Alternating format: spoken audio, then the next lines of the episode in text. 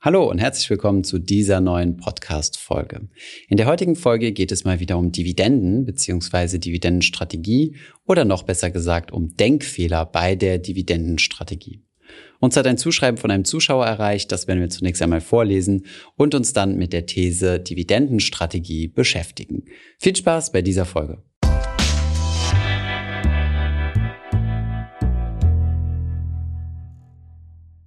Wir haben eine Zuschrift von einem Viewer bekommen, die wir so interessant fanden und die wir auch in so ähnlicher Form in unseren Twitch-Streams gestellt bekommen.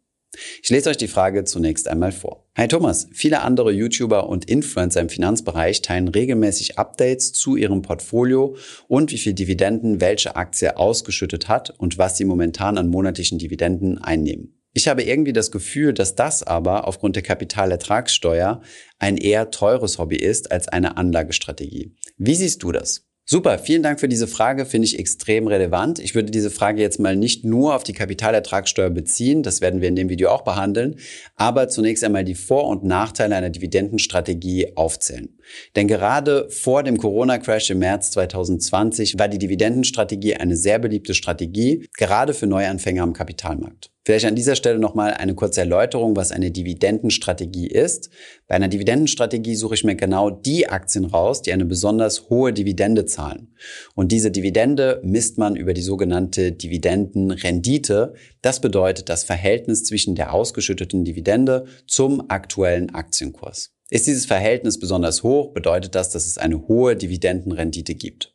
Bei einer Dividendenstrategie investiert man also in Aktien, die eine besonders hohe Dividende zahlen und auch noch weitere Dividendenfaktoren berücksichtigen, wie zum Beispiel, dass die Dividende sehr langfristig konstant entweder gleich geblieben ist oder sogar langfristig gewachsen ist. Man schließt somit Aktien von Unternehmen aus, die keine bzw. nur eine geringe Dividende bezahlen. Kommen wir zunächst einmal zu den Vorteilen der Dividendenstrategie, um uns dann etwas intensiver mit der Kritik daran zu beschäftigen. Einer der größten Vorteile einer Dividendenstrategie ist natürlich, dass es intuitiv besser nachvollziehbar ist. Man kann schönere Geschichten erzählen. Wie der Zuschauer uns hier geschrieben hat, gibt es viele Influencer, die gerne Screenshots von ihren Dividendenzahlungen teilen. Und das ist natürlich sehr intuitiv und vermittelt eine Geschichte. Wenn man zum Beispiel sagen kann, durch meine Investitionen habe ich zum Beispiel meine monatliche Fitnessstudio-Mitgliedschaft bereits bezahlt.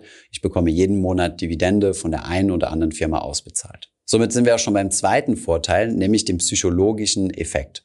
Psychologisch gesehen ist es natürlich sehr bestärkend, wenn man bei seiner Investition regelmäßige Geldauszahlungen bekommt, denn das bestärkt einen und man sieht, ich habe tatsächlich mein Geld ähm, ja arbeiten lassen für mich und bekomme auch tatsächlich jetzt ähm, diese Früchte von dieser Arbeit auf mein Konto überwiesen. Man entfernt sich also etwas mehr von der Virtualität beziehungsweise der Theorie und hat tatsächlich etwas, was man angreifen kann beziehungsweise auf seinem Konto sehen kann. Ein weiterer Punkt, der sehr häufig von sogenannten Value-Investoren angebracht wird, ist, dass Dividendentitel als qualitativ hochwertiger gelten beziehungsweise dass eine konstante langfristige Dividendenzahlung ein Zeichen dafür ist, dass ein Unternehmen solide wirtschaftet. Dieses Argument ist nicht immer von der Hand zu weisen, allerdings sollte man nicht verwechseln, dass solides Wirtschaften nicht zwangsläufig bedeutet, dass man auch langfristig höhere Kursgewinne beziehungsweise insgesamt eine höhere Rendite erwirtschaftet. Kommen wir nun einmal zur kritischeren Betrachtung der Dividendenstrategie. Ich habe einmal ein paar Nachteile der Strategie herausgesucht, beziehungsweise ein paar Dinge, die als Vorteil dargestellt werden,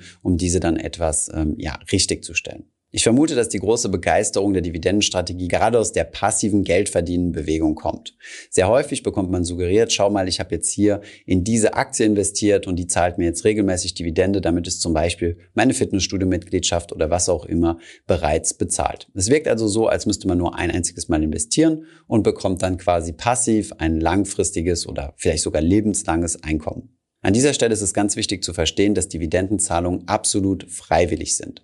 Das Unternehmen ist nicht dazu verpflichtet, seine Gewinne auszuschütten an seine Aktionäre und auch in Krisenphasen werden Dividenden gekürzt. Das bedeutet, dieses passive Einkommen kann sehr, sehr schnell auch abschmälern, was man jetzt zum Beispiel gerade im Krisenjahr 2020 rund um die Corona-Krise bei vielen starken Dividendenzahlern sehen konnte. Natürlich, und das muss man fairerweise dazu sagen, ist es auch bei Kursgewinnen so, dass diese natürlich nicht garantiert sind und dass es auch keine Garantie dafür gibt, dass Aktienkurse von einzelnen Aktien langfristig steigen. Trotzdem bin ich der Meinung, dass Dividenden eine schlechte Wahl für diejenigen sind, die ein passives, gesichertes Einkommen haben möchte. In diesem Fall würde ich dann eher auf Zinszahlungen aus Anleihen ausweichen. Denn anders als bei Dividenden sind Unternehmen oder Staaten, die Anleihen herausgegeben haben, verpflichtet, ihren Zinszahlungen nachzukommen. Natürlich sind aber auch solche Investitionen nicht risikolos. Kommen wir zum zweiten Argument, welches viele Menschen, die in Dividenden investieren, gerade Anfänger häufig vergessen und das ist der sogenannte Ex-Dividende-Effekt. Häufig wurde ich bereits im Stream gefragt, ob es denn nicht eine intelligente Strategie wäre,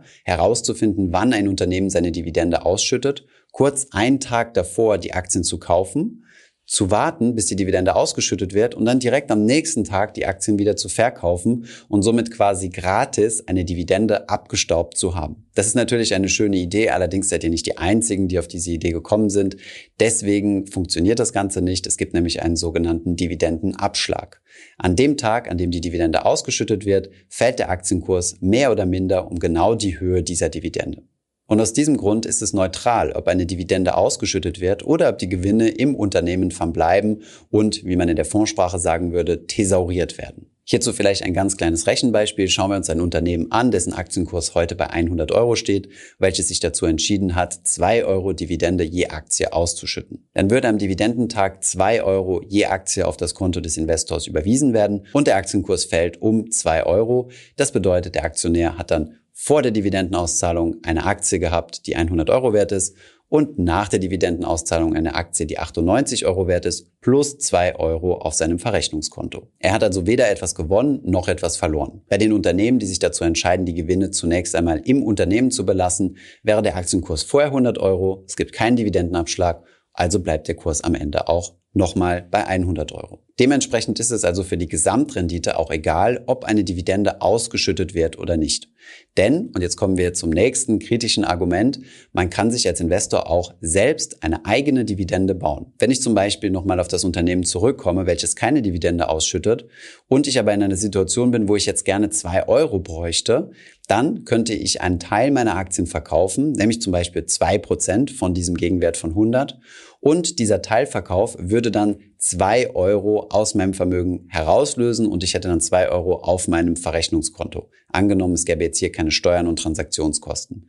Dann würde ich mich genauso gleichstellen wie der Investor in das Unternehmen mit den Dividenden, der ja zwei Euro auf dem Verrechnungskonto hat und 98 Euro auf dem Depot. Und somit sind wir auch schon in der Dividend Irrelevancy Theory von Modigliani und Miller. Das ist ein wissenschaftlicher Artikel von zwei der renommiertesten Finanzmarktforscher, die im Endeffekt genau das ausgesagt haben, dass es wenn man Steuern und Transaktionskosten nicht mit berücksichtigt, keinen Wertaufschlag für Unternehmen gibt, die Dividenden bezahlen. Es ist also kurz gesagt egal, ob ein Unternehmen Dividenden bezahlt oder ob es die Gewinne im Unternehmen behält und keine Dividenden bezahlt. Diesen wissenschaftlichen Artikel, der übrigens sehr lesenswert ist, haben wir euch natürlich unten in der Beschreibung verlinkt. Kommen wir noch einmal zu dem Argument, dass dividendenzahlende Titel besonders starke und solide Unternehmen sind und deswegen man langfristig von ihnen mehr erwarten kann. Das ist ja so ein bisschen die Theorie hinter dem Value Investing. Gerade wenn man sich die letzten Jahre anschaut, sind Value-Aktien deutlich weniger gut gelaufen als die sogenannten Growth, also die Wachstumsaktien. Hierzu zählen vor allem Technologieunternehmen, die gerade in den letzten Jahren einen starken Boom erlebt haben und somit besser gelaufen sind als die meisten Dividendentitel. Aber auch das ist natürlich nicht in Stein gemeißelt. Es kann natürlich auch sein, dass zukünftig wieder Value-Aktien oder insbesondere Dividendentitel mehr und mehr gefragt sind. Tendenziell kann man eher sagen, dass es interessanter ist, in Dividendentitel zu investieren, wenn die Märkte sich seitwärts bewegen. Das bedeutet, wenn es mal hochgeht und wieder ein bisschen runtergeht, ohne große Veränderungen, denn dann profitiert man ja von den regelmäßigen Ausschüttungen der Dividende. Wenn wir uns an einem Markt steigender Kurse befinden, was ja fast schon durchgängig seit dem Jahr 2009 der Fall ist, dann ist es intelligenter, marktneutral zu investieren, also in alle Aktien und nicht nur in die, die höhere Dividenden ausschütten. Außerdem gibt es auch zahlreiche Beispiele, die gezeigt haben, dass ein marktneutrales Portfolio, also ein Portfolio, welches in alle Aktien investiert, häufig bessere Gesamtrenditen abgeworfen hat als ein Portfolio, was sich ausschließlich auf Dividendenzahlungen konzentriert. Das hängt natürlich, wie meistens im Finanzbereich, auch häufig vom Betrachtungszeitraum ab. Kommen wir zu einem weiteren Argument, was von Verfechtern der Dividendenstrategie häufig angeführt wird. Denn dieses Argument lautet, mir ist es lieber, wenn das Geld bei mir liegt und nicht beim Unternehmen, denn dann können die Manager ja Blödsinn damit betreiben, ich hätte es lieber gerne ausgeschüttet auf mein Konto. Und diese Argumentation ist auch gar nicht so verkehrt, denn sie basiert auf der sogenannten Principal Agent Theorie. Das bedeutet, dass Aktionäre und Manager nicht immer dieselben Interessen haben und wenn ich den Managern das Geld entnehme, ich sie dadurch besser disziplinieren kann. Kommen wir jetzt zu dem Punkt, warum ich das Ganze kritisch sehe. Der Punkt stimmt natürlich. Auf der anderen Seite, was passiert denn, wenn das Geld bei mir auf dem Konto liegt? Und an dieser Stelle sollte man nicht vergessen, dass man ein sogenanntes Reinvestitionsrisiko hat.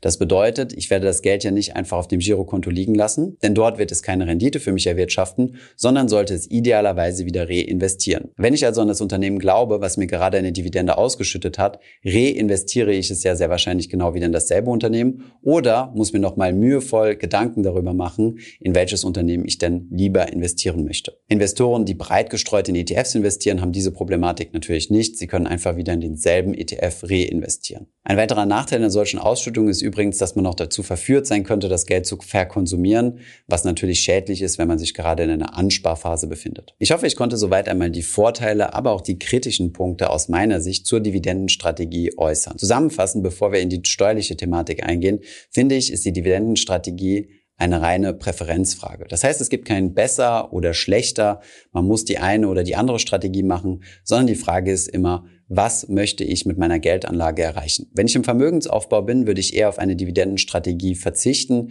denn hier geht es darum, meine Gesamtrendite zu maximieren, also möglichst viel sowohl Dividenden als auch Kursgewinne einzufahren. Wenn ich in einer Phase bin, wo ich von meinem ersparten bzw. meinem investierten Geld leben möchte, dann kann eine ausschüttende Strategie, also eine Dividendenstrategie, durchaus Sinn ergeben. Denn dann brauche ich ja regelmäßig Geld und werde dann die Ausschüttungen verkonsumieren. Kommen wir einmal zur steuerlichen Betrachtung der ganzen Situation. Grundsätzlich ist es ja so, von der Vorabpauschale mal abgesehen, dass man seine Steuern auf Kapitalerträge dann bezahlt, wenn die Kapitalerträge tatsächlich auch realisiert werden.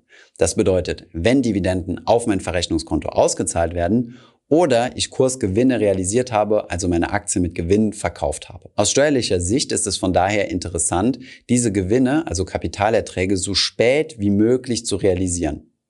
Denn dann zahle ich auch erst meine Steuer sehr spät und dann hat nicht das Finanzamt mein Geld, sondern das Geld liegt noch möglichst lange bei mir und kann länger für mich arbeiten. Ich profitiere also länger vom Zinseszinseffekt. Diesen Effekt nennt man den sogenannten Steuerstundungseffekt und hierauf hat sehr wahrscheinlich der Zuschauer, der die Frage gestellt hat, abgezielt, mit dem Argument zu sagen, dass die Steuer ja regelmäßig anfällt und ich somit sehr früh schon Steuern bezahlen muss, nämlich immer dann, wenn die Dividende anfällt, statt eine langfristige Steuerstundung zu betreiben. Dasselbe gilt übrigens bei ETFs. Thesaurierende ETFs sind aus steuerlicher Sicht immer noch interessanter, wenn man einen sehr, sehr langen Anlagehorizont hat.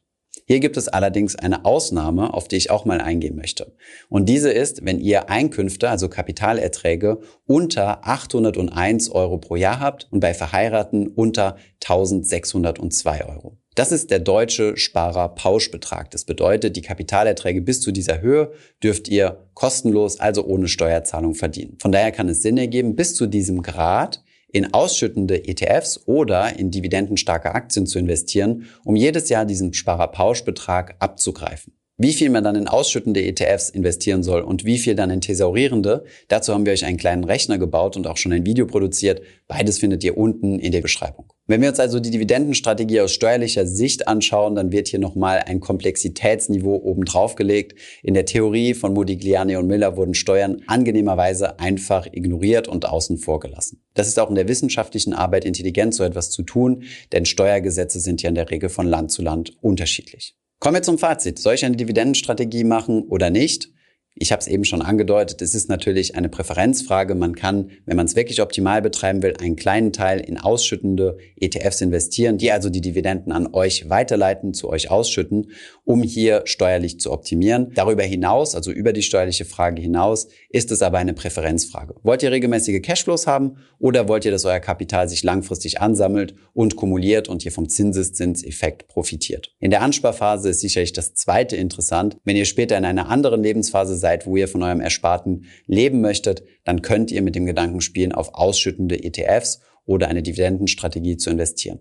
Viele Menschen finden über die Dividendenstrategie einen Einstieg, was sicherlich interessant ist, denn das Ganze ist etwas greifbarer und man bekommt regelmäßig Geld auf sein Konto überwiesen. Es ist also eine viel interessantere Story, die man auch mal auf der Party erzählen kann. So nach dem Motto, ja, meine Haftpflichtversicherung, die ist locker durch meine Dividende jedes Jahr bezahlt. Wenn man dann später umstellt auf ein marktneutrales Portfolio, gibt es ein bisschen weniger Geschichten zu erzählen. Es ist also eine Abwägungsfrage und jetzt interessiert mich mal, wie habt ihr euch entschieden? Investiert ihr in ausschüttende ETFs? Betreibt ihr vielleicht sogar eine Dividendenstrategie? Oder interessiert ihr euch weiter für das Thema? Wir haben hierzu auch schon einige Videos produziert, wo wir mal gezeigt haben, welche Dividenden-ETFs es so gibt und wie man sich damit ein Portfolio zusammenstellen kann. Die findet ihr natürlich auch unten in der Beschreibung. Schreibt es mir mal gerne in die Kommentare, wie ihr es macht. Ich hoffe, diese Podcast-Folge hat dir gefallen. Wenn ja, dann zöger doch nicht in deinem Umfeld über diesen Podcast zu sprechen, bei Freunden und Bekannten. Ich denke, es gibt auch in deinem Umfeld viele Menschen, die sich für das Thema finanzielle Bildung interessieren oder interessieren sollten. Wenn du auf iTunes bist, würden wir uns auch freuen, wenn du uns eine positive Bewertung dalässt. Das hilft uns, den Podcast noch einfacher auffindbar zu machen. Alle wichtigen Links und Verweise findest du wie immer in den Show Notes zu diesem Podcast. Vielen Dank fürs Zuhören und bis zum nächsten Mal.